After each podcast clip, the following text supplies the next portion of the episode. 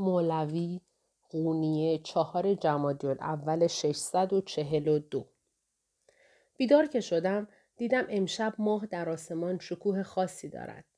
چنان درخشان و چنان زیباست که گویی مرواریدی غولاسا بالای سرمان آویخته.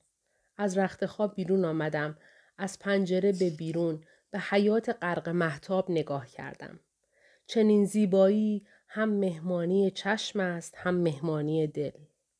اما ماه هر قدر هم چشم نواز باشد نه داروی لرزش قلبم است نه دوای لرزش دستم. امشب هم ناگهان از خواب پریدم. کر را آهسته گفت سرورم رنگ رخت پریده نکنه باز همون خواب را دیده ای برایت پیاله آب بیاورم گفتم نگران نباش تو بخواب مگر چه کاری از دستش برمیآید چه کاری از دست خودم برمیآید؟ مگر ممکن است رویاهایمان از سرنوشتمان جدا باشد؟ سرنوشتمان هم در اصل دست خودمان نیست. علاوه بر این با خود می‌گویم حتما دلیلی دارد که مدام همان خواب را می‌بینم. حالا که چهل شب است این خواب را می‌بینم پس حکمتش گشوده می شود و می‌فهمم رویایم نشانه چیست یا همکنون یا به. با آنکه شروع رویا هر شب عوض می شود پایانش همیشه یکیست. انگار این رویا بنای عظیم است و من هر شب از دری جداگانه واردش می شدم. این بار در خواب دیدم در اتاقی که به نظرم بسیار آشنا می رسید و همه جایش قالی ایرانی انداخته بودند رحلی جلوی خودم گذاشتم و کتاب می خانم. درست روبرویم درویشی نشسته بود. قامتش ظریف و بلند بود. صورتش را با دستمالی زخیم پوشانده بود. شمدانی پنج شعله در دست داشت برای آنکه راحت مطالعه کنم نور را به طرفم می گرفت. پس از مدتی سرم را بلند کردم و به درویش نگاه کردم.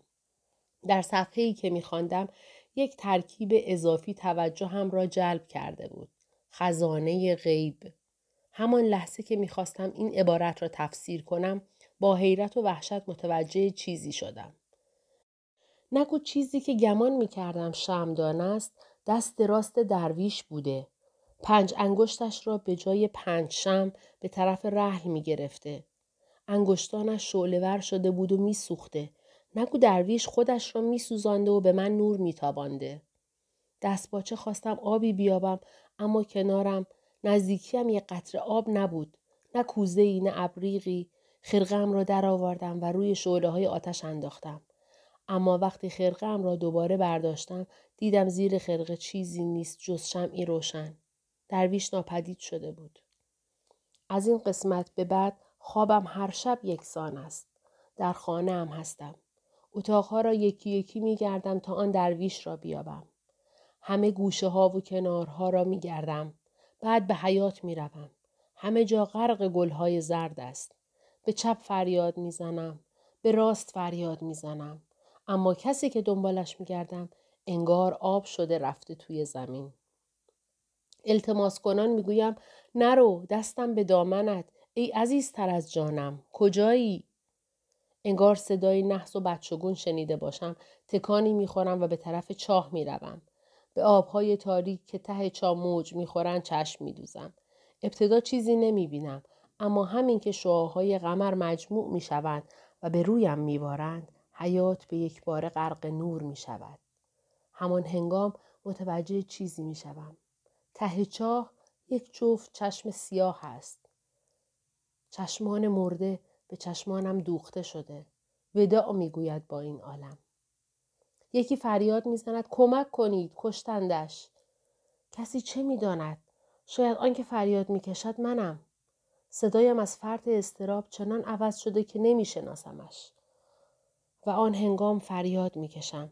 پشت سر هم و خیس عرق فریاد می‌کشم تا وقتی زنم بیدار شود و تنگ در آغوشم گیرد تا وقتی سرم را روی سینهش بگذارم و او مهربانانه در گوشم نجوا کند سرورم خوبی نکند باز همان خواب را دیده ای دیرگاه است هنگامی که کرا دوباره به خواب رفت آهسته به حیات رفتم همه جا ساکت بود چشمم به چاه که افتاد بر خودم لرزیدم با این حال نزدیکش شدم رفتم کنارش نشستم.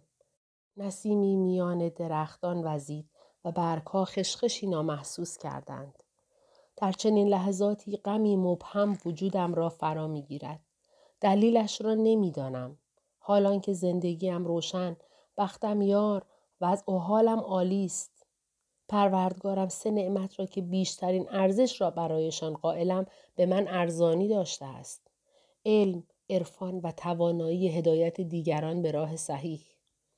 تا به سی و هفت سالگی برسم خدا بیش از آنچه می‌خواستم به من داد. از علم کشف الهی که انبیا و اولیا و علما هر یک به فراخور خیش از آن بهره دارند به قدر خود سهم بردم. پدر متوفایم دستم را گرفت. از رحله تدریسات بهترین اساتید زمان گذشتم. با خود گفتم خواندن، کوشیدن و دیگران را روشن کردن دین بنده به خداست و برای عمق بخشیدن به آگاهیم بسیار خواندم بسیار کوشیدم استادم سید برهان الدین همیشه می گفت وظیفه رساندن پیام حق به خلق و کمک به ایشان در تفکیک خطا و ثواب را به عهده گرفتم بنده محبوب خدایم شکرگزار باش جلال الدین چنین امری قسمت همه نمی شود. سالها در مدرسه تدریس کردم. با دهها عالم شریعت به مباحثه پرداختم. در فقه و حدیث بسیار پیش رفتم. هر هفته در بزرگترین مسجد شهر مجلس وعظ دارم. طلبه هایی که نزدم آموزش دیده اند آنقدر زیادند که دیگر شما و نامشان در یادم نمیماند. هنگامی که مردمان پیشم میآیند و می‌گویند کلامم بر دلشان آب میپاشد و راهنماییشان می‌کنم وقتی دانش و هنرم را مهد می‌کنند به خود میبالم خدا را هزاران بار شکر که خانواده خوشبخت شهرت و اعتباری بیخدشه دوستانی قدیم مریدانی صادق و طلبه هایی دارم که از علمم مستفیز می شوند. در طول عمرم فقر و نیاز را نشناختم. پس از فوت همسر اولم گویی دنیا بر سرم خراب شد. خدا از کرار راضی باشد زیرا در سایه وجودش طعم محبت و شادی را بار دیگر چشیدم. پسرانم نیز هر دو در خانه مملو و سعادت بزرگ شدند. با آنکه هر دو در محیط یکسان پرورش یافتهاند هنوز هم در حیرتم که چرا اینقدر با یکدیگر فرق دارند. انگار در خاکی یکسان دو دانه بذر یکسان را کنار هم بکارید آب و آفتابی یکسان بخورند اما به یک باره ببینید دو نوع نبات مختلف رشد کرده است به هر دویشان افتخار می کنم همانطور که دختر خانده ام نیز مایه افتخارم است کیمیای عزیز دردانه ام دختری بسیار عاقل و سرشار از محبت و انسانیت است بیرون از خانه خوشبختی دارم درون خانه ام نیز خوشبختی دیگر با همه این احوال چرا در درونم خلایی هست که درکش نمی کنم و شرحش نمی توانم بدهم. خلایی که روز به روز بزرگتر می شود. این احساس نقصان مانند موش موزیانه و حریسانه روح را می جود. هر جا که بروم خلای درونیم نیز با من می آید.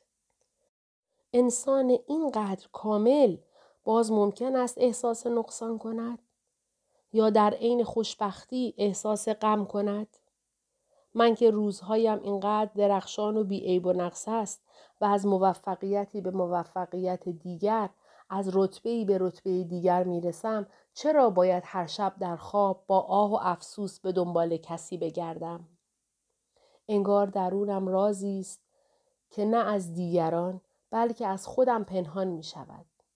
اگر روزی درویشی را که در خواب می بینم در عالم واقع پیدا کنم سرچشمه آن راز را از او می پرسم. اما اگر نتوانم بار این حقیقت را بکشم اگر بر شانه هایم سنگینی کند آن وقت چه؟ شگفتا من جلال الدین تا حال گمان می کردم ترس و وسوسه را نمی شناسم.